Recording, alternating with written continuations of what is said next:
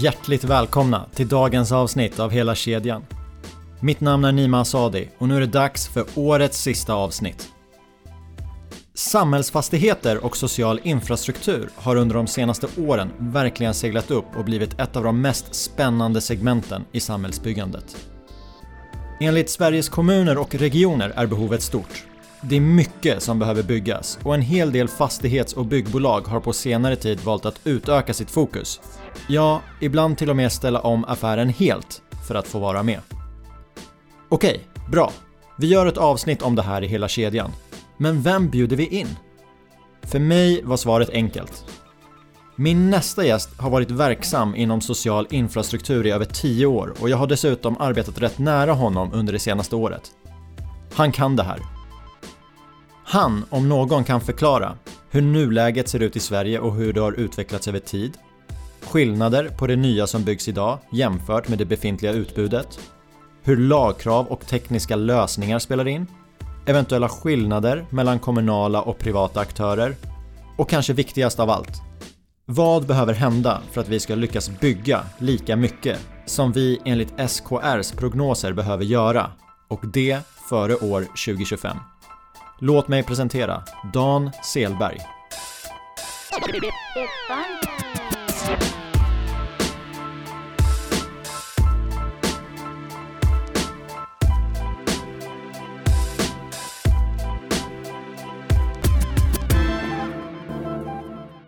Varmt välkommen till podden Dan. Tack. Hur ska vi presentera dig för våra lyssnare? Jag är VD och grundare av Selhall Fastigheter. Och det är eh, kanske därför jag är här. Jag är också pappa till två döttrar. Jag har en fru som eh, har ett galleri. Och eh, jag har jobbat länge i fastighetsbranschen och innan det kan man väl säga i kommunikations och konsultbranschen i en väldig massa år. Jag tycker ändå att det är en viss skillnad mellan kommunikations och konsultbranschen och fastighetsbranschen. Vad, vad gjorde att det blev ett byte? Det är en bra fråga. Jag jobbade under åtta år på Bure Equity. Eh, med lite olika saker, men framförallt som VD och koncernchef för ett stort eh, kommunikationskonglomerat som Bure ägde som hette Citat. Eh, som både hade verksamhet i Sverige och utomlands.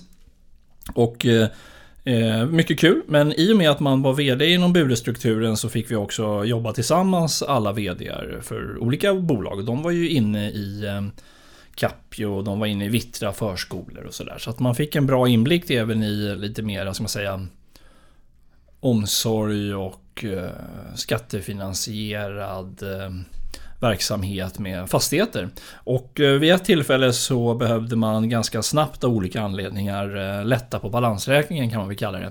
Så det blev ganska stort behov av att få fram likviditet ganska fort till koncernen, Buregruppen. Och eh, i samband med det så avyttrade vi en stor del utav eh, eh, fastigheterna som ägdes bland annat av Vittra förskolor. Och jag blev väldigt fascinerad över hela den processen och jag började liksom intressera mig mer för fastigheter och framförallt fastigheter som är i en del av marknaden som har ett underliggande strukturellt underskott liksom på något sätt i ryggen eller som löser ett väldigt tydligt behov i marknaden och Eh, som jag såg att skolor gjorde och som också har liksom demografin med sig. Eh, så att jag gick ut när vi sen sålde citat eh, sålde faktiskt det till finska staten. Så att jag var rent, jag var statsanställd eh, av finska staten. Statstjänsteman i Finland helt enkelt ett tag. Eh, vilket var kul. Eh, lite annorlunda. Men efter det där, något kvartal med det, så var jag ute och tänkte att jag skulle göra någonting eget. Och då tänkte jag att jag skulle starta ett fastighetsbolag. Det här var 2008. Jag skulle starta ett fastighetsbolag som eh, äger, utvecklar och äger skolfastigheter. Så jag tänkte att det skulle kunna heta Svenska skolfastigheter. Eh, och sen fick jag möjlighet att eh, liksom börja lära mig mer om sektorn och branschen och tittade på lite mer bredare kring samhällsfastigheter och såg att det fanns många olika intressanta sektorer. Och jag insåg också att jag kommer behöva ha lite bättre kunskaper kring det politiska och började då prata med Ulf Adelsohn. Eh, och tillsammans så bollade vi och vi landade i att det här ska inte heta Svenska skolfastigheter utan det ska heta Svenska vårdfastigheter. Och 2009 så startade jag eh, Svenska Vårdfastigheter. Och eh, började fokusera på att jag la liksom skolidén lite åt sidan och fokuserade på en annan område i demografin där det var ett ännu större och akutare behov.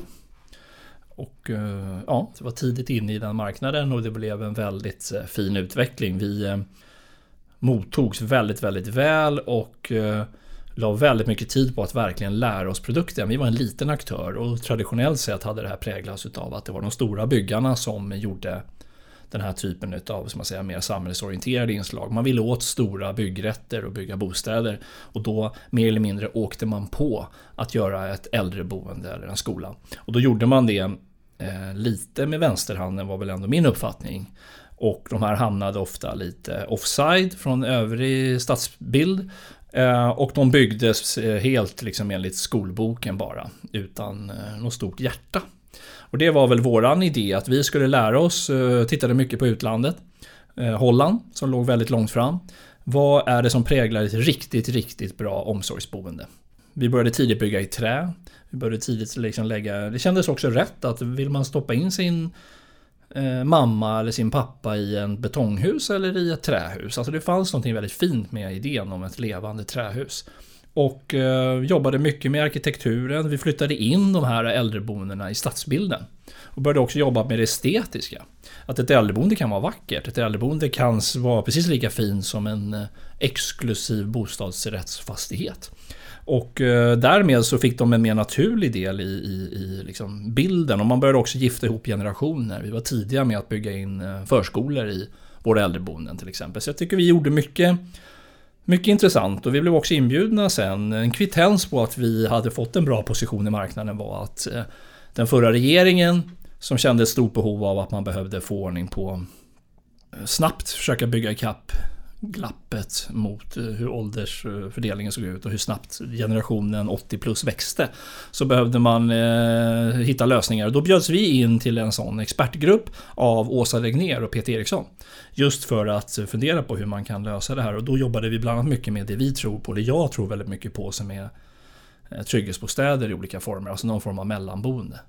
Parallellt med det här så insåg vi att man kan också bygga gruppbostäder. Så att eh, jag och min eh, kollega Petter Hallenberg som kom in tidigt och blev VD på Svenska Vårdfastigheter under en ganska lång tid. Startade också ett bolag som heter Norrländska Gruppbostäder. Eh, det startade vi 2010. Och byggde och ägde gruppbostäder där vi också såg en väldigt stor brist. Och återigen samma tänk att man kan göra så mycket mer än vad som hade gjorts för de som ska bo där man kunde liksom lyfta kvaliteten och den som man säger, sociala hållbarheten på ett helt annat sätt. Så att jag är väldigt stolt över de gruppbostäder vi, vi har byggt och, och fortfarande bygger. Idag är ju Norrländska gruppbostäder en del av Selhall. 2017 så sålde vi Svenska Vårdfastigheter till Magnolia. Och det blev egentligen eh, starten sen på att vi när vi liksom hade installerat eh, Svenska Vårdfastigheter på ett bra sätt i Magnolia-strukturen så startade jag och Petter Selhall. Som egentligen då vi konsoliderade våra övriga bolag och eh, tog ett lite bredare anslag kring omsorgsfastigheter och social infrastruktur. Och då kom vi naturligt in på Selal. För, för många så kom ju första kontakten med Selal. Det var en himla massa tidningsrubriker sommaren 2019. Anders Borg, Karl-Henrik Svanberg det var många stora namn. Selhall som bolag, vad gör ni idag? Selhall har egentligen eh, bestämt sig för att eh, vara eh, ledande på att utveckla högkvalitativ social infrastruktur. Som jag tycker jag är ett bra begrepp. Och inom ramen, man kan säga, det är ju en, sek en sektion av samhällsfastigheter där vi jag brukar kalla det för omsorgsfastigheter och det är egentligen eh, fastigheter som eh, är till fullt ut eller till viss del skattefinansierade och som eh, på något sätt har någon form av specialanpassning men som har också ett behov av ett ökat inslag av omsorg och trygghet. Eh, och för Selhall innebär det här att vi bygger förskolor, grundskolor, gruppbostäder och äldreboenden och trygghetsbostäder. Så liksom hela den kedjan, från de yngsta till de äldsta, eh, skapar vi anpassade fastigheter där man kan liksom känna sig trygg och må bra och, och utvecklas i. Om vi för det här samtalet snävar det ännu mer så att vi pratar förskolor, grundskolor och äldreboenden. Vad har vi för nuläge i Sverige om vi fokuserar på behov? Alltså det är ett akut behov. Och jag eh, pratar ofta om att jag tycker att vi, vi håller Selhall, precis som du sa, från lanseringen så har vi hållit ett oerhört högt tempo. Vi är väldigt eh, man säger, transaktionsintensiva och vi skapar ju, vi köper väldigt lite på andrahandsmarknaden, vi skapar våra egna projekt. Vi, eh, men, men, men och vi, ska jag säga, mycket, det är väl vår styrka att vi är duktiga på att skapa och, och, utveckla fina, bra projekt. Men jag vill ju liksom ropa till alla omkring mig att, att eh, alle man till pumparna. Därför att eh, tittar man på demografin så blir man väldigt oroad. Eh, Magdalena Andersson gick ut här för, för ett tag sedan och pratade om att i Sverige behöver man till någonstans kring 2026 utveckla så mycket som upp till 2000 för och grundskolor och ungefär 700 äldreboenden. Vi pratar 40-50 000 äldreboendeplatser som behöver tillföras systemet. Då. Och till det kan man då lägga några viktiga aspekter, för det är lätt att man säger de siffrorna, men det motsvarar ungefär en ökad kostnad eh, på ungefär 60 miljarder per år. Men, och det är som så att eh, de yngsta och de äldsta i samhället växer väldigt fort de 80 plus växer nu i tempo så att man tror att de kommer öka med 50% och kanske någonstans 15-20% på de yngsta. Men de i arbetsför ålder ökar med 5% och det här får till effekt att det man säger försörjningskvoten som är ett extremt viktigt nyckeltal. Den ligger väl på en 70-75% idag kanske, men den stiger och man i prognoser ser man att den kan bli så hög som upp mot 90% och det är den redan i vissa kommuner. Och det här gör ju liksom att hur ska vi få ihop ekvationen? Och kommun, många eh, kommuner är underbalanserade, underfinansierade och har stora problem med liksom hur de bara ska driva sin befintliga verksamhet. Och dessutom är det så att vi har tagit bort väldigt mycket äldreboendeplatser i Sverige. Den här ädelreformen som kom så bestämde man sig liksom lite för det här bo hemma-principen, kvarboendeprincipen, att alla vill egentligen bo hemma. Och det gör att eh, är man lite cynisk kan man säga att ja, det är klart, det kostar ju samhället mycket mindre att man bor hemma. Kanske i kronor och ören. Jag brukar utmana det där lite för att hemhjälpen eh, kan bli väldigt tung och väldigt dyr och de har en väldigt dålig arbetssituation. De som bor där blir isolerade och, eh, och kan få en sämre hälsa och det kommer liksom in en massa aspekter på det här. Och då kan vi komma tillbaka sen till det här med mellanboende och andra lösningar. Men det är ett stort akut behov i samhället att eh, rusta upp vår sociala infrastruktur. Det finns också ett stort mörkertal i de här siffrorna som Magdalena Andersson inte fångar upp och det är att regelverken har ändrats så mycket och större delen av Sveriges äldreboenden och, och skolor, eh, någonstans kring dryga 80% ägs fortfarande av kommunerna och det mesta av det byggdes på 60 och 70-talet, till viss del 80-talet.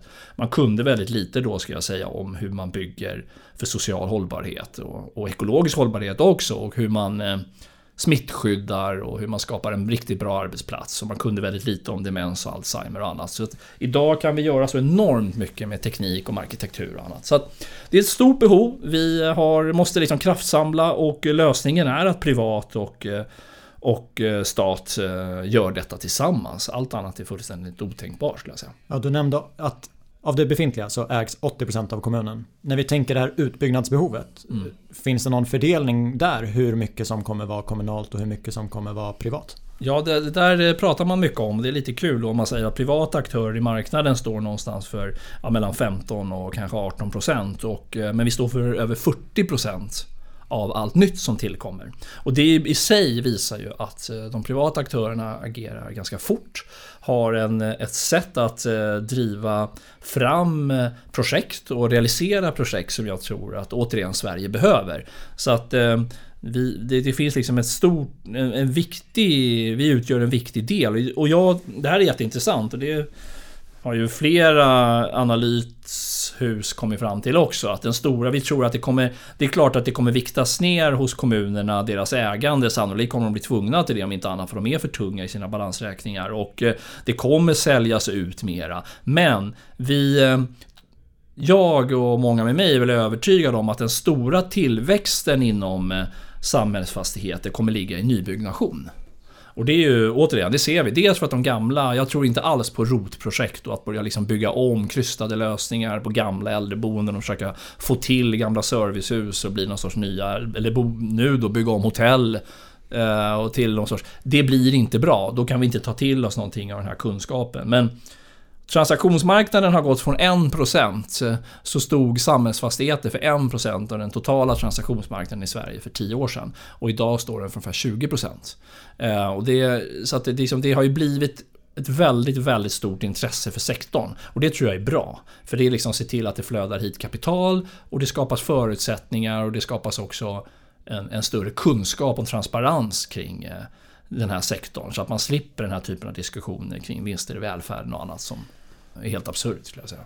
Jag kanske var sen på bollen, men första gången jag läste om social infrastruktur det var i en intervju med dig. Men sen efter det så har jag läst det ganska ofta. Det är ju flera aktörer som använder just det begreppet. Det verkar vara hett. Många vill hålla på med social infrastruktur, samhällsfastigheter. Hur, hur, såg det ut när du började? Det var, ja, men det, var ju, det, var ju, det var ju kul därför att eh, man kan säga att det var ju inte speciellt attraktivt med eh, samhällsfastigheter i stort och äldreboenden i synnerhet. Man eh, var rädd för residualrisker. Man tyckte att det här är specialanpassade fastigheter eh, som man ser alternativutnyttjandet är väldigt oklart. Och det var ju också en del av att, som jag sa, att de här låg inte alltid i de bästa lägen. Eh, det var liksom stora hus i, i, i mycket betong och med en väldig massa våtrum och annat som skrämde. Och eh, de var väldigt specialanpassade för sitt ändamål och man såg liksom inte vem här kommer inte kunna ställas om till bostäder, vem vill bo där och sådär. Så att eh, eh det var, gilderna har ju alltså gått på från 2005 till idag så har ju avkastningskraven på äldreboenden gått någonstans från 7,5, vi var uppe och vände nästan vid 8 ett tag, ner till idag 3,5-3,7. Eh, så man kan ju säga, och jag har ju länge sagt att avkastningskraven ska röra sig mot bostäder egentligen eh, inom den här. Och det gör de ju nu väldigt tydligt. Och det är ju bostäder om man ska vara krass då. Jag tror att residualdiskussionen har man ju på något sätt har ju demografin och realiteten nästintill suddats ut. Jag tror inte det är många som sätter speciellt hög residualrisk på ett nybyggt äldreboende liksom i ett bra bra läge. Och just att man har flyttat in dem i stadsrummet gör ju också att alternativutnyttjandena blir mycket enklare och att man har börjat bygga på ett annat sätt vilket också gör att man får flexiblare fastigheter som är lite enklare att ställa om och annat. Men, så att det har ju förändrats väldigt mycket både hur man bygger och eh, vilka som vill köpa och hur man investerar. Jag har ju hört historier om eh, hur det gick till på den tiden när vi precis startade. Det fanns ju aktörer som alltså köpte upp eh, till exempel förskolor från eh, kommunerna och där de, när de hade köpt de här förskolorna så fick de med möblerna och när de sålde möblerna, de gamla möblerna, fick de mer betalt än de hade gett för förskolan. Eh, och det här har ju lagt grunden till en hel del stora företag som finns idag. Då kan man säga, ah, var det rätt eller fel? Ja, men på ett sätt, de vågade ju. De vågade ju köpa de här i en, liksom en, i en eh, marknadsekonomi där alla hade möjlighet att agera. Men det fanns ju några som vågade och eh, var tidigt ute. Eh, men men eh, vi har ju alltid trott på nybyggnation. Så vi har ju aldrig tittat på de här gamla bestånden. Jag tror att vi kommer få en ganska stor prisjustering här också. Idag är det förvånansvärt liten differentiering mellan eh, gamla så att säga, äldreboenden och nybyggda äldreboenden vad gäller gilder och annat, vilket förvånar mig. Därför att så som regelverken har utvecklats så, så är det ju stora latenta eh, investeringsbehov i de här gamla äldreboendena. Många av våtutrymmena måste förändras, många drivs redan på dispens. Trots det så säljs de på gilder som nästan är i paritet med eh, nybyggda äldreboenden som då är framtidssäkrade på ett helt annat sätt. Och det där tror jag, med en högre kunskap och med mer kunniga köpare så, där, så kommer vi få se en ganska stor förändring där. Avkastningskraven är ju en sak. Jag, jag menar om de går ner så blir projekten värda mer. Eh, pengarna hittar dit. Ja, nu vill jag också hålla på med det här. Men när du började för 12 år sedan, såg du det här extrema utbyggnadsbehovet framför dig? För det låter ju väldigt mycket att inom fem år bygga 2000 för och grundskolor mm. och 700 äldreboenden. Jag, jag vet inte ens hur det ska vara möjligt. Nej, nej. Alltså det, nej, det, det gjorde... Jag kan svara både ja och nej.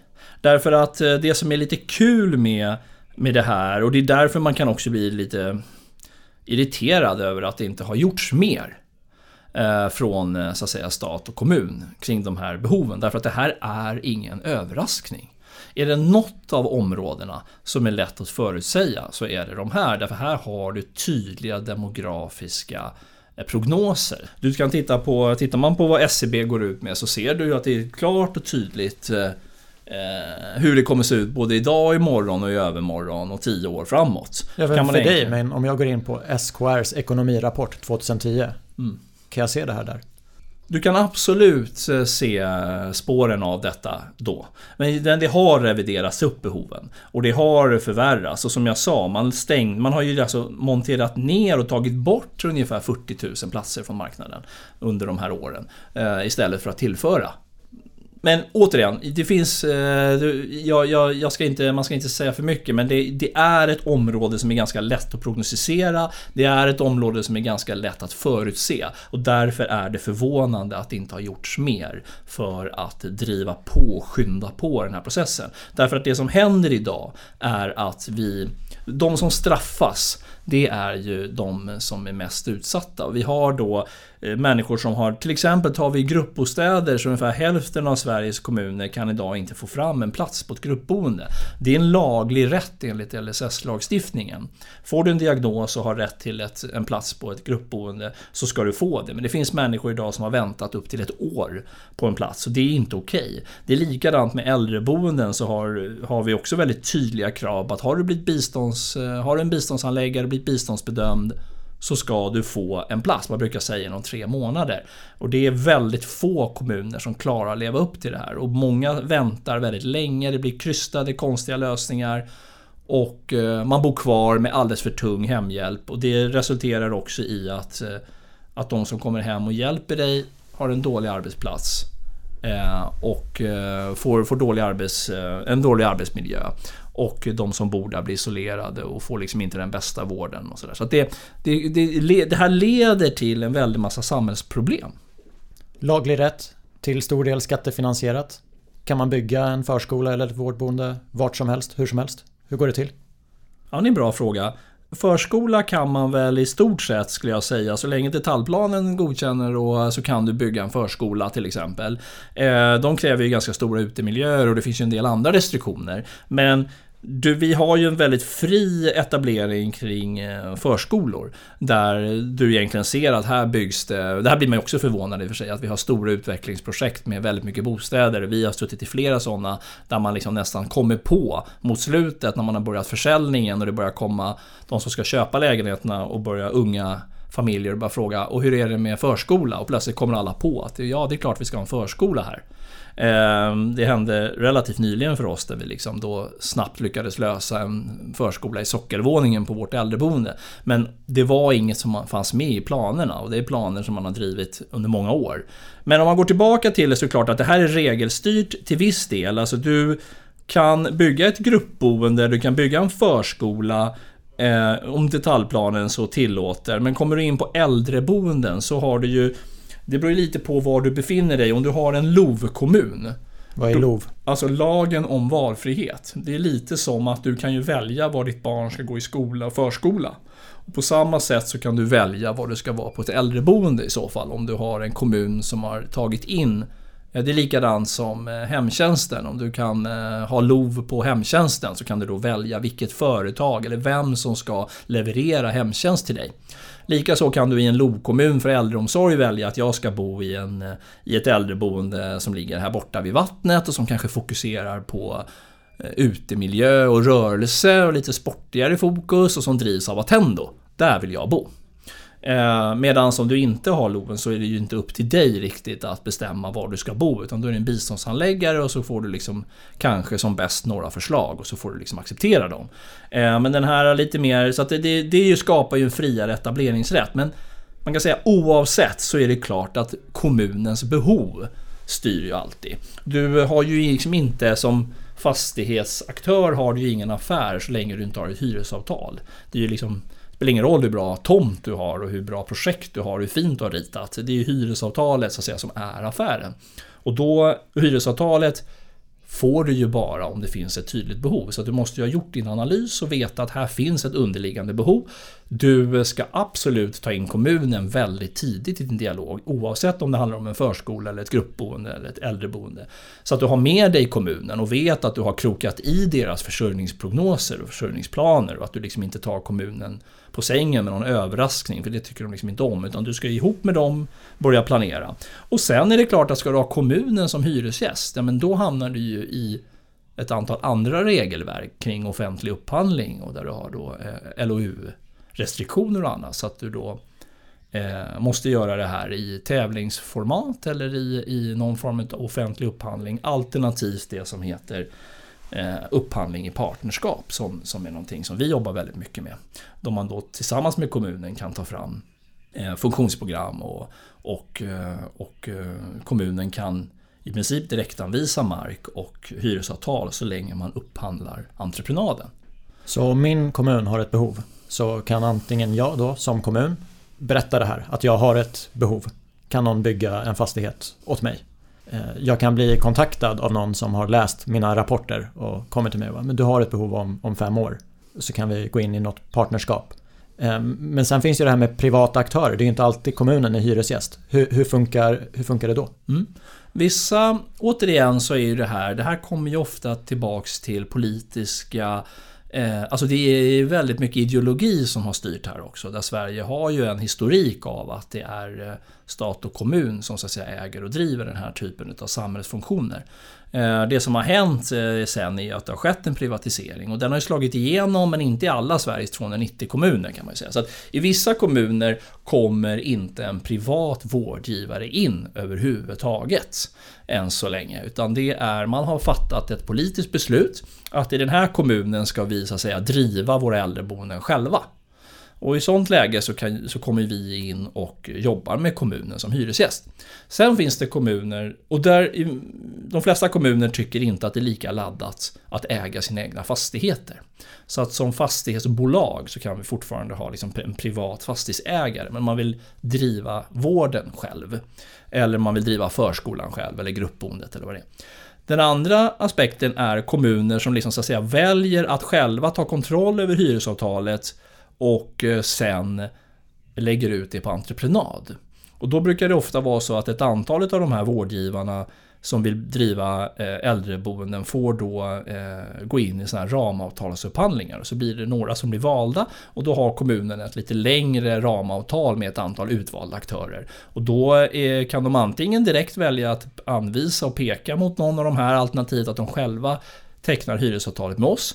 Och sen så förs det då vidare till eh, någon av de här ramavtalsaktörerna. Och den tredje aspekten som väl är längst ut då på den andra axeln eh, det är en, eh, en kommun då som har den här lagen om valfrihet och där då en privat aktör, ofta tillsammans med oss, vi eller de har en mark eller hittar en fastighet som verkar lämplig, vi har en dialog med kommunen och sen så ritar vi fram ett lämpligt vårdboende och där kliver den här vårdgivaren sen in i ett hyresavtal och sen så brukar de teckna ett avtal med kommunen då som kan eh, hyra in sig i det här vårdboendet. Och så brukar man ju då också kunna jobba mot kranskommuner och annat och få andra som har behov, kanske intilliggande kommuner, att också komma till det här äldreboendet. Då är det lite friare och ibland så, så är man så säker på behovskurvorna så att eh, de här privata aktörerna har liksom inga problem med att skriva ett hyresavtal innan de har eh, fyllt det här vårdboendet. Utan man ser att det här kommer att bli eh, hög efterfrågan på den här platsen till exempel.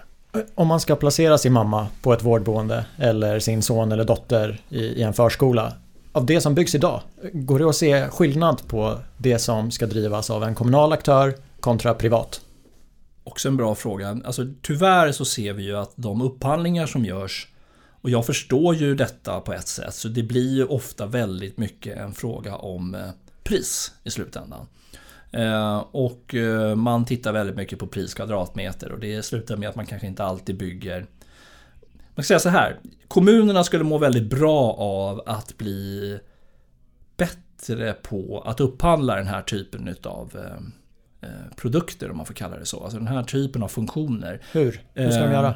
Ja, de, eh, vi, vi, får ju, vi ser ju hundratals funktionsprogram. Vi bygger på Selhall 4 till 6 äldreboenden per år. Vi kanske bygger någonstans kring 6 gruppbostäder och 4-5 eh, eh, förskolor per år. Vilket blir ganska mycket och vi tittar och lägger åt sidan och går in i en väldig massa projekt hela tiden där vi följer forskning och utveckling och både lär oss väldigt mycket hur man liksom ska säga, bygger ett bra vårdboende som är en bra arbetsplats som är trevligt att besöka men framförallt som är en trygg plats för de boende. Hur man utnyttjar välfärdsteknologier, hur man med hjälp av arkitektur kan skapa smittsäkra zoner och hur man kan skapa ljusa miljöer som på något sätt appellerar på människor med olika former av problem och så. Och stöttar dem och skapar trygghet och annat. Och allt det här är ju, händer ju enormt mycket hela tiden. Och vi följer ju hela tiden den här utvecklingen och inte minst inom hållbarhet och att skapa liksom även varma täta hus som så att säga inte läcker energi och annat. och, och Sen ser vi kommuner som då på något sätt också är tvingade lite inom ramen för LOU att göra väldigt mycket själva. De tar fram sitt eget funktionsprogram och sen så går de ut och upphandlar och de har kanske ingen av tjänstemännen och ingen av politikerna i den kommunen har upphandlat ett vårdboende till exempel tidigare under sin mandatperiod eller sin anställning. Det är något man kanske gör var 20 år. Och det här är ett jättestort beslut. Det blir väldigt politiskt laddat. Det är väldigt många kockar inblandade. Och det blir att man drar och sliter från olika håll. Någon tycker att det ska vara små enheter, någon vill ha en stor enhet och man har svårt att samsas och så försöker man kanske Antingen har man någon konsult inne eller också försöker man göra allt själva. Och sen är slut, man har väldigt svårt med referenser och så upphandlar man en alldeles för dyr entreprenad. Det är väldigt vanligt, det ser vi. När vi får se de här entreprenaderna kan vi ibland häpna över hur eh, mycket högre entreprenaderna ute i kommunerna ligger mot när vi som är väldigt vana att upphandla mycket entreprenad och vet precis hur vi ska beställa en totalentreprenad för ett äldreboende. Vilken diskrepans det är. Så att kommunen, och då blir det liksom för dyrt och sen skenar hyran iväg och så blir det politikerna hängda för att det inte blev det de hade utlovat och så leder det här till en massa problem. Och eh, ett äldreboende som istället skapas i privat regi det ska jag säga, det behöver inte vara så här. Det finns massa fina exempel där man återigen, jag kan komma, vi kan komma tillbaka till det, men upphandling i samverkan är ett väldigt bra sätt där man på något sätt håller sig inom lagen om offentlig upphandling, men tillsammans med en, akt, en erfaren aktör kan liksom kroka arm genom processen och skapa och tillgodose sig alla de som en privat. Men en privat aktör har ju förutsättningarna att de tittar på en plats och säger ja okej, okay, vi har gjort våra analyser, här vill vi etablera ett äldreboende, då kan vi tillsammans så ritar vi fram ett vård och de håller ju också en ganska hög takt och är helt fokuserade på äldreomsorg så de kan ju väldigt mycket också. Det blir ett väldigt fint ömsesidigt kunskapsutbyte mellan oss som fastighetsägare och eh, hyresgästen och så tar vi fram en produkt som är väldigt, väldigt i tiden. Och eh, i och med om det är lagen om valfrihet så är det också fri konkurrens. Så att de har ju ett väldigt, väldigt stort intresse att skapa en eh, en eh, slagkraftig produkt som ligger i ett fint läge, där det är lätt att ta sig till och från den här platsen, där det är fin luft och där det är ljust och där det finns många olika typer av miljöer och annat. Och, och ja, där, där kanske man ibland går någon, någon liksom extra mile för att eh, komma fram och komma ut med en produkt som, som står sig i konkurrens. Och där kommunerna ibland kanske inte har riktigt de förutsättningarna eller den kunskapen. Men om det ska vara en offentlig upphandling, då, då, måste man ju ändå skriva ner vilka punkter man ska utvärdera efter. Och pris den är väl självklar. Mm. Men har du förslag på andra punkter som ska vara med? Och hur man ska utvärdera dem? Jag tror det är jätteviktigt. En sak som vi ser nu, det har ju när vi började det här och jobba, när jag började jobba i sektorn, om en kommun gick ut med en upphandling eller en tävling så var det två, tre, fyra aktörer som lämnade in. Idag är det 30-40 aktörer som lämnar in. Alltså, återigen, det har blivit en enorm stort intresse att ta sig in i den här sektorn. Och det skapar ju också ett problem för kommunerna därför att det är många lagrum som möts. Det är väldigt, väldigt mycket, det är väldigt regelstyrda produkter och det ska det vara. Eh, och då är det såklart så att eh, jag tror att erfarenhet är en viktig. Jag tror att referenser, att man har gjort det här förut. Om jag då som skattebetalare får liksom känna att det ska gå, pengarna ska gå till rätt ställe. Så jag skulle dels vilja att det fanns lite mera stöd åt kommunerna. Någon form av alltså central jag tror att SKR skulle kunna ta ett större grepp till exempel kring att stötta kommunerna i upphandlingar och just kunna vara den här kunskapshubben som kan liksom föra samman, även om en kommun kanske inte har byggt ett äldreboende så någon annan av Sveriges 290 kommuner håller säkert på att göra det. Så det går att ha väldigt fint kunskapsutbyte. Men jag tror att i upphandlingar ska man värdesätta kunskap och erfarenhet högt. Jag tror också att man ska förstå att Eh, Eh, vi har hållbarhetsaspekten som jag tycker man pratar väldigt mycket om. Men man är inte alltid beredd i upphandlingarna att poängsätta det på ett bra sätt. Där märker vi att privata aktörer ställer helt andra krav på att det ska vara certifierat på ganska höga nivåer. Och man, liksom, man vill se tydliga livscykelanalyser och man vill liksom veta hur vi tänker jobba kring materialval och annat. Där vi inte får samma driv och förståelse från kommunerna. Så att, och, det, så att, och det tror jag det är framtiden. Så det är en väldigt viktig aspekt. Och då vill man liksom inte, om vi kommer in med hög svansföring och vill bygga klimatsäkra, eh, fina, hållbara eh, hus. Vi spänner ju bågen så långt så vi, vi gör CO2-neutrala fastigheter nu. Och då eh, får vi väldigt lite, vi får inte så höga poäng för det i upphandlingen. Och det kan jag reagera på. Det tror jag kommer förhoppningsvis förändras. För det här är ju någonting som kommer slå igenom även för kommunerna. Då, då. Och jag vet att Stockholms stad i sina översiktsplaner och så har slagit fast att det här är en av fyra huvud kriterier nu för markanvisningar framgent. Så det, det kommer säkerligen slå igenom.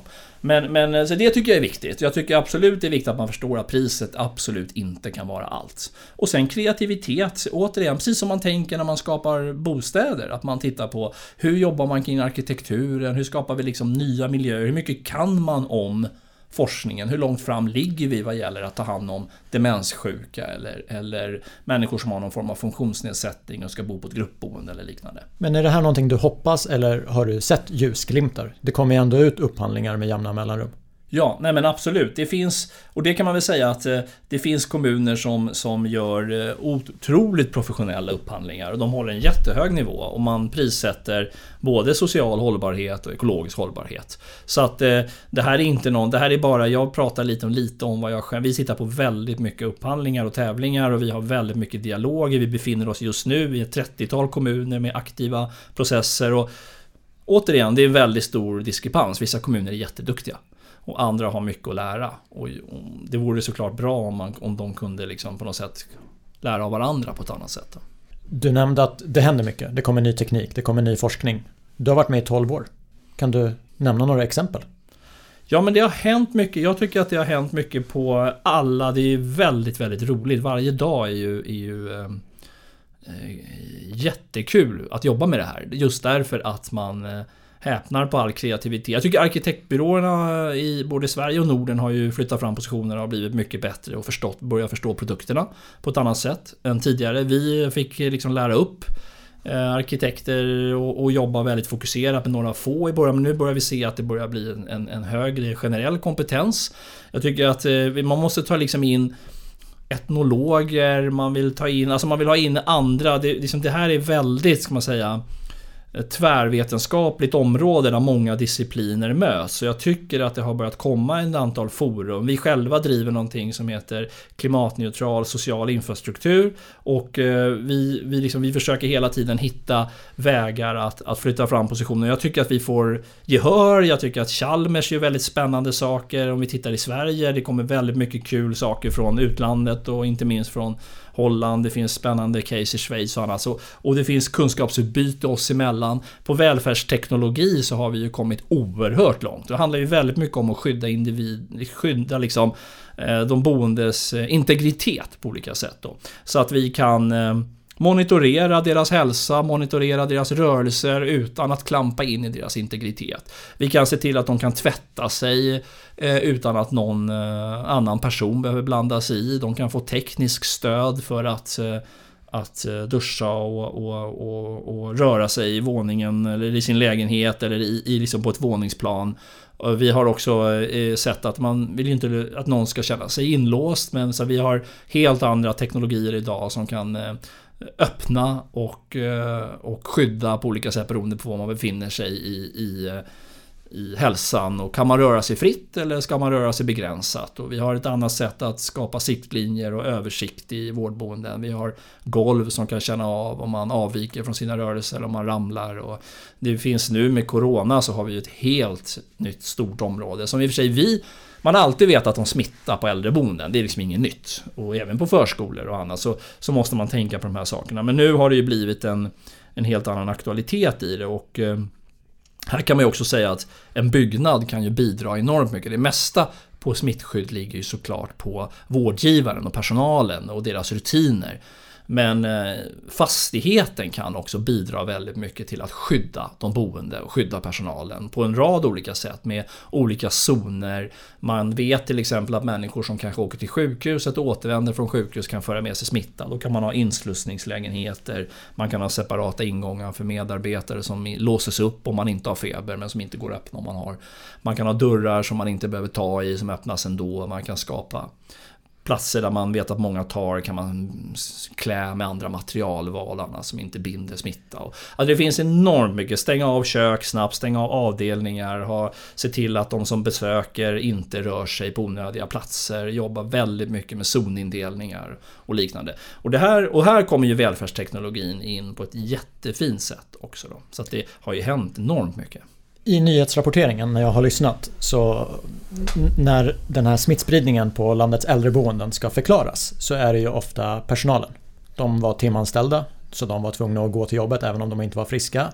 Det fanns inte tillräckligt med skyddsutrustning. Men, men du säger att välfärdsteknologin i fastigheten också kan spela in. Hur, hur stor del kan den spela in? Går det att sia om? Ja, det är kul liksom att sia om. För att alltså, vi har så vi har lagt väldigt mycket tid på det här, eh, inte minst under 2020. Eh, och förstå hur vi kan liksom flytta fram positionerna ännu mer. Och jag skulle kanske, det är väl lätt att dra till med Pareto, gamla hedliga Pareto.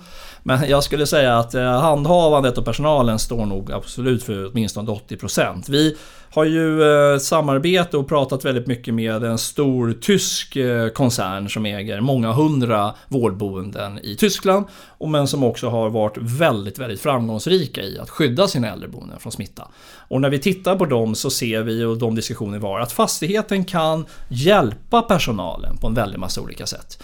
Det ska vara stora förrådsutrymmen, man ska kunna ha egna lager på ett naturligt sätt. Man kan ha flera hissar och man kan dedikera hissar till olika avdelningar. Man kan liksom hjälpa personalen. Man, om, hjälper man till exempel med ordentlig instrumentik så att man kan ha feberavkännande dörrlås och sånt som idag inte är några, det är inga stora kostnader kostnader. Eh, du kan öppna dörrar utan man behöver ta i handtag eller, eller andra liknande funktioner. Och det, I vissa fall handlar det om ganska enkla medel och det här bör ju finnas med redan från början. Vi delar in det i, liksom i handhavande personal, det är en sektor. Där kan vi komma med tips och idéer. Och sen har vi den andra som handlar om arkitek hela arkitekturen, hur, hur jobbar vi med eh, skapar vi eh, zoner och annat? Och hur kan vi jobba med att föra ut saker på utomhusmiljö som kanske annars låg inomhus och så på intelligenta sätt för att ytterligare skapa eh, svängrum och, och, och eh, förutsättningar att mötas och möta anhöriga och annat utan att behöva utsätta andra för risk. Till välfärdsteknologi. De tre blocken skulle jag säga samspelar idag. Och eh, vi har också fattat beslut på, på Selhall att vi kommer utrusta alla våra äldreboenden eh, som vi bygger med syrgas. Och det här har ju varit en jätteladdad fråga där man i vissa fall har givit eh, personer som kanske inte borde ha fått palliativ vård palliativ vård. För man har bestämt sig för att de flesta skulle då stanna på äldreboendena om de, om de blev dåliga. Och, man skulle, och det har IVO tittat på nu och det känns inte bra. Och vi har gjort en förstudie på Selhall och landat i att vi tror, man tog bort det här på 90-talet egentligen. Innan det fanns det syrgas på äldreboenden. Eh, och I Norge såg man till att det fanns eh, syrgas på alla äldreboenden när man gick in i coronaproblematiken. Så vi kommer i varje fall från vår sida eh, med en svensk uppfinning att, som är ett, ett mobilt syrgassystem som vi kommer se till finns på alla avdelningar på de vårdboenden vi bygger. Och så så att vi, vi försöker dra vårt, men det är ett litet strå och då hoppas man ju att branschen följer efter och att det här kan bli en standard. Då. Du nämnde i början av vårt samtal att det är många vårdfastigheter från 60-70-talet som idag lever på dispens. De uppfyller inte lagkraven. Sen känner jag att när du pratar om sensorer som monitorerar om någon har ramlat och slagit sig, vad det är för klimat. Det låter ju som några steg över befintligt lagkrav. Hur stor är skillnaden på lagkraven som gäller idag kontra det bästa som byggs idag? Ja, den är stor. Eh, och så är det kanske alltid och så kanske det måste vara. Därför att annars skulle vi få ett ganska... Det är inte så att det saknas regler och förutsättningar idag för oss som så att säga, utvecklar eh, social infrastruktur som vi måste förhålla oss till. Eh, det, om vi om jag får, en sak som jag själv har reagerat på, som jag tycker är lite märkligt när vi då pratar om regler, det är att om vi tittar på om jag skulle lägga högen papper på bordet framför mig, så den högen papper som handlar om att skydda och på alla sätt skapa de bästa förutsättningarna för de boende. Den utgör en tiondel av högen som ligger med alla regler för de som ska arbeta på vårdboendet. Alltså arbetsmiljö, Regelverket är oerhört stort och det är också där det händer mest. Det är också en av anledningarna till att flera vårdboenden drivs på dispens. Det är framförallt som man sa, våtutrymmen och annan storlek. Du ska kunna ha svängradier och svänga med sängar. Och du ska kunna inte ha onödiga rörelser och tunga lyft och annat som är såklart jätteviktigt. Men eh, jag skulle väl gärna se att man eh, också utan att ge avkall på arbetsmiljökvaliteten faktiskt också tittade väldigt mycket och styrde lite hårdare mot kvaliteten och att skydda de boende. Och det kan man väl se, jag tror ju att vinster i välfärdsdiskussionen kommer mynna ut i kvalitet i välfärden. Och det är där man kommer mäta och det gör man i Tyskland till exempel så har man ett otroligt effektivt mätsystem. Så man har de här regelverken, man har också ett system att mäta och följa upp och göra så flygande inspektioner med ganska hårda straff om man inte upprätthåller ett visst poängsystem. Och det tror jag är någonting som, som är väldigt, väldigt bra. Tittar vi på det beståndet som är äldre i Sverige, 60-70-talet, så många serviceboenden som, som på något sätt har byggts om till äldreboenden. Det är långa korridorer, det är svårt att få en bra luft. Du har ju den här att du kan ibland få en obehaglig lukt när du besöker ett gammalt äldreboende äldreboende, det är ofta det man får höra. Så är det inte i ett modernt äldreboende. Där har du fantastiskt fin luft och liksom det, det är inget av de här så att säga schablonmässiga som man eh, tänker på när man tänker på ett vårdboende. Det har du idag i ett modernt vårdboende. Men det är inte så konstigt, för det är väldigt svårt att i en eh, lokal fastighet från 60-70-talet uppnå de här sakerna. Det kräver enormt stora investeringar. Och du kan inte flytta väggar i 60-70 våtrum för att få de där extra decimetrarna och så här. Det, det kan kan du, men det blir det är liksom det det är inte försvarbara investeringar. Så att därför jag är väldigt mån om att man så att säga river det här gamla beståndet och, och bygger nytt. Med, med, och det är också så vi måste göra tror jag för att få ordentligt smittsäkra vårdboenden framöver. Och vad tror du då? För att återigen om jag berättar om nyhetsrapporteringen så har man ju läst om att personer skriver inte in sin mamma på vårdboendet för man är rädd. Man är rädd för smittspridning. Och vårdboenden i Sverige är inte fulla idag som de kanske var för ett år sedan. Tror du att det här kommer bidra till att det blir en debatt om att det, det funkar inte? Vi, vi, måste erbjuda de äldre bättre förutsättningar. Ja, Eller är det för liten grupp? Nej, det är inte. Det är en väldigt stor grupp. Och eh, de eh, är ju våra hjältar. Alltså de har ju skapat, vi bor i ett samhälle som någonstans är eh, resultatet av deras arbete. Vi har ju faktiskt ett väldigt bra samhälle. Vi har vi ett rikt land, ett framgångsrikt land och det är precis de här människorna som har, som har gjort detta åt oss. Eh, vi skördar väldigt mycket frukterna av det de har gjort och det här är ju enormt viktiga människor som, som förtjänar all, all, all eh, Eh, allt gott vi kan skapa åt dem. Så att det här är eh, in, rent ideologiskt och i hjärtat känner man att här måste man slussa mycket resurser. Och jag tror inte att om man jobbar återigen tillbaka till att många kommuner upphandlar alldeles för dyra entreprenader och, och skriver avtal och blir liksom ramavtal kan lätt svängas runt till att bli gamavtal där man blir utnyttjad för att man har liksom eh, Eh, fått de här långa avtal med, med vissa entreprenadbolag och annat. Så jag tror att man kan spara väldigt mycket pengar på att bli bättre, man kan liksom allokera om pengar och sen tillsammans liksom jobba mot att få upp kvaliteten och inte sitta stilla i de här gamla bestånden. Det är klart att det kräver att man har de här i sina balansräkningar, man har liksom restvärden och annat man måste ta hänsyn till. Jag har full respekt för det. Men, men eh, om man sätter de som ska bo där och de som ska arbeta där och de som ska besöka de här i fokus, vilket man måste göra, så, så, så behöver man bygga nytt. Och bygger man nytt så får man bukt med alla de här problemställningarna. Att man inte vill... Eh, det bestämmer att många vårdboenden idag har eh, vakanser, vilket verkar konstigt när man tittar på liksom siffrorna. Och det är... Dels så har vi haft att på vissa ställen har framförallt de privata aktörerna kanske expanderat lite för fort.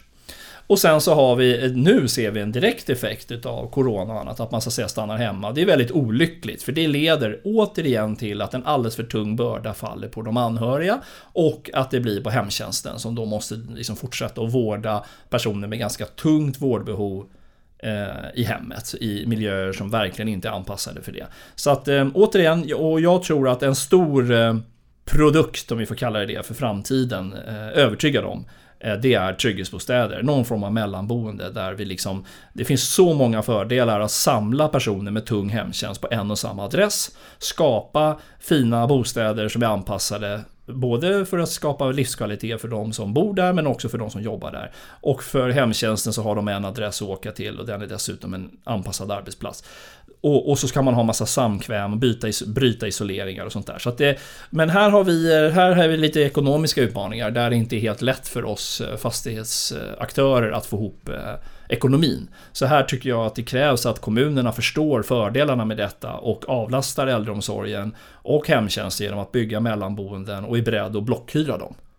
Eh, och om man inte kan nå hela vägen så kan man applicera något som heter Västeråsmodellen där man alltså blockhyr allmännytor och annat då som man på något sätt hjälper fastighetsbolagen att, att få ihop de här eh, kalkylerna. Så att, för det behöver byggas trygghetsbostäder och det tror jag är en stor del av lösningen på, på, den, eh, på den demografiska utmaning vi har. Jag sa att vi skulle prata om skolor och äldreboenden och för att inte göra några lyssnare besvikna, om vi tar kort om skolor och förskolor. Mm. Är det samma principer som, som gäller där? Att vi har ett gammalt bestånd som inte uppfyller lagkrav, lever på dispens och best case idag som inte går att jämföra med ja. hur förskolan, den andra förskolan i kommunen kanske ser ut. Nej men så är det. Precis så är det. Och det blir ju, det är också sådär man tycker synd om när det blir, för det blir ju väldigt skillnad att gå i en modern skola eller förskola. Vi vet idag, bara, ta bara, vi på Selal har precis hållit på att testa fram en helt ny belysning. Och eh, det är helt fascinerande vad mycket en belysning gör för hur du presterar. Allt ifrån hur du eh, presterar, man kan till och med ha belys, olika belysning i en skola för olika ämnen. Och det finns liksom empiri och forskning kring hur du påverkas. Och, och luften är ju extremt viktig, hur du jobbar med luften. Och inte minst kring smitthänseende. Men även bara för att skapa en väl, eh, en väl avig miljö. Det ska finnas om... Alltså man brukar säga att fastigheten är den tredje pedagogen.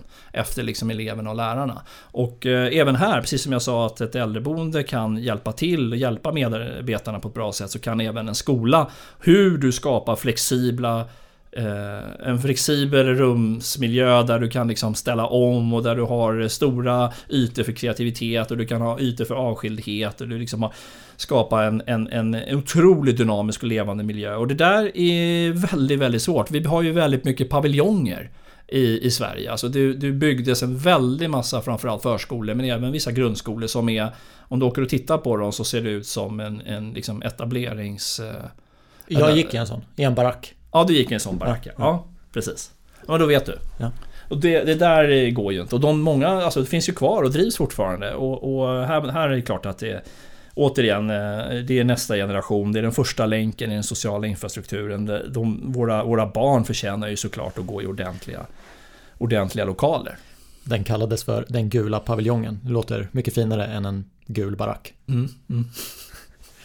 Eh, vi sitter här i december år 2020 december 2025 då ska det ha byggts 2000 för och grundskolor och 700 äldreboenden om vi ska uppfylla de behov som finns. Vad krävs för att lyckas? Vad, vad, vad behöver hända? Alltså den här, om man får kalla det för gordiska knuten, den måste ju knytas upp av våra politiker. Eh, så det är klart att de kan göra väldigt mycket. Det, vi vet redan att eh, man ska inte kunna...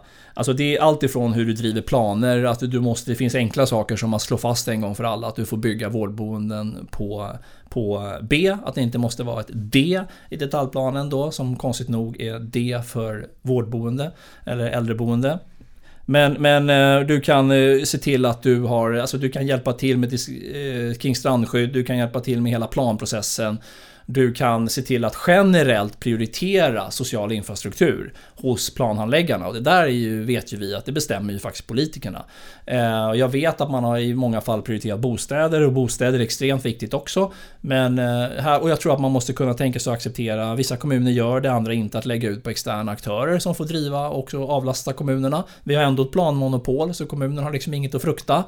Eh, så att jag tror att, och kommunerna återigen tycker jag ska gå ut, eller stan och säga att man ska satsa på trygghetsbostäder och vara beredd att blockhyra dem. Jag skulle gärna vilja se att man införde LOVen över hela Sverige, fort. För det kommer göra att de privata aktörerna kan börja avlasta på ett helt annat sätt. Så att om alla 290 kommuner i Sverige erbjöd LOV så skulle vi få en helt annan etableringstakt från de privata krafterna. Och det skulle hjälpa till jättemycket. Spännande. Vi bokar in en avstämning. December göra det? 2025. Ja, Ska vi säga så? jag tycker det. Tack för att du gästade hela kedjan. Tack, kul att vara här.